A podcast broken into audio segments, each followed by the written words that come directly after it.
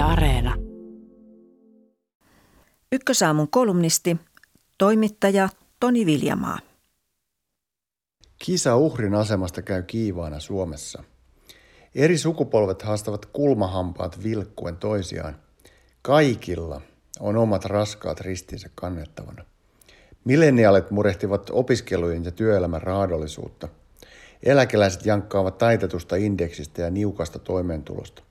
Keski-ikäiset, niin sanottu X-sukupolvi, on alkanut sekin oirehtia. Se kokee jäävänsä kokonaan ilman ääntä. Kistassa pilkottavat ehkä pohjimmaisena eläkevarat, joiden tasapuolinen jakautuminen askarruttaa itse kutakin. Ehkä erikäisten yhteys toisiinsa on yksinkertaisesti vain katkennut. Yhdysvalloista peräisin olevat termit, milleniaalit, X-sukupolven edustajat ja boomerit ovat kotiutuneet suomalaiseenkin kielenkäyttöön. Jopa niin, että Suomen nuori pääministeri toivotti boomereille jäitä hattuun kohutussa Twitter-päivityksessään. Sanna Marinin mukaan suurten ikäluokkien edustajien tulisi ilmeisesti ottaa kuulimmin eikä marmattaa kriittisesti elämän epäkohdista, eikä varsinkaan nuorten päättäjien tavasta hoitaa hommiaan.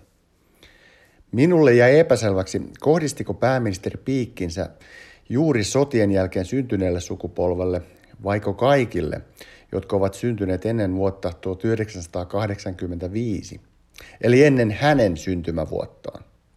Vai oliko se sittenkin vain läppä? Yhdysvalloissa babyboomereina pidetään toisen maailmansodan jälkeen syntyneitä ikäluokkia. Suomessa on totuttu puhumaan sotien jälkeisistä suurista ikäluokista, joiden ikä on nyt 70 molemmin puolin. Lapsia syntyi paljon. Poikkeuksellisen korkea syntyvyys kesti syksystä 1945 syksyyn 1950. Sukupolvien välille todella näyttää raottuvan aikaisempaa isompi kuilu, generation gap, käyttääksemme pääministerimmekin suosimaa Amerikan kieltä. Syytä voi arvailla. Näyttää siltä, että erikäiset ihmiset elävät aivan eri maailmoissa. Niillä on yhä vähemmän kosketusta toistensa elämänmenoon. Yksi syy on varmaankin mediakulutus. Siinä kun eläkeläiset saavat tietonsa sanomalehdistä ja televisiosta, alle 35-vuotiaat kaivavat sitä sosiaalisen median pohjattomasta varannosta. Kun oma sukupolveni X varttui nuoreksi, Suomessa vallitsi vielä vahva yhtenäiskulttuuri. Välitunneilla imitoimme joukolla velipuolikuuta tai Pulttiboys sketsiohjelman hokemia, joita toisteltiin ympäri Suomen.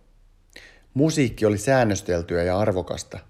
Siksi kuuntelemme tarkasti radiota ja vinyylilevyjämme ja hieman myöhemmin CD-levyjä. Vitsit olivat suora jatkumo edeltäviltä sukupolvilta, samoin kuin kovaääniset heviäänilevyt Beatlesinsa kuunnelleelta radikaalilta sukupolvelta. Vaikka mekin kapinoimme, sukupolvien välinen ero näyttää nyt paljon isommalta. Nyt myös sukupolvi X osoittaa uhriutumisen elkeitä. Me marmatamme siitä, kuinka putosimme hylättyjen äänekkäiden vanhempien ja nuorempien sukupolvien väliin. Meillä ei ole milleniaalien itseluottamusta eikä suurten ikäluokkien vaikutusvaltaa. Se panee väkisin uhriutumaan. Katsokaa nyt välillä meitäkin kurjia. Samalla kun kisaamme siitä, kenellä menee surkeimmin, voisimme yhdessä kelata hieman lisää vuosia taaksepäin. Voimme tarkastella kaikki yhdessä, kuinka sodan käynyt sukupolvi elämäänsä suhtautui. Yhdysvalloissa tätä sukupolvea kutsutaan nimellä Greatest Generation, mahtavin sukupolvi. Heitä koetteli ihmiskunnan pahin vitsaus, sota. Tätä sukupolvea yhdisti sitkeä ja periksiantamaton suhtautuminen elämään. Kuvaan ei kuulunut valittaminen. Kukin kärsi hiljaa tykönään. Siinä on tietysti kiistämättömät psykologiset ongelmansa, mutta paljon myös opiksi otettavaa. Sitkeä sukupolvi ei juhranut elämäänsä oman edun tai taloudellisen hyödyn vuoksi, vaan siksi, koska se oli oikea teko – Tätä voidaan palauttaa mieleen vaikka lähestyvän itsenäisyyspäivän aikoihin. Ken vaivojensa vaikertaa on vaivojensa vanki, sanoi joskus Ruotsin opettajani. Hän on eläkkeellä oleva boomeri. Viisaus jäi pysyvästi mieleen.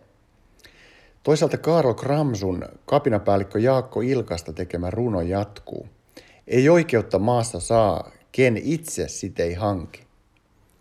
Kukapa meistä kovan onnen suomalaista ei haluaisi olla onnenkerjäläinen kurjuuden kuningas? Vai meneekö meillä sittenkin niin poskettoman huonosti siksi, että meillä menee aivan järjettömän hyvin?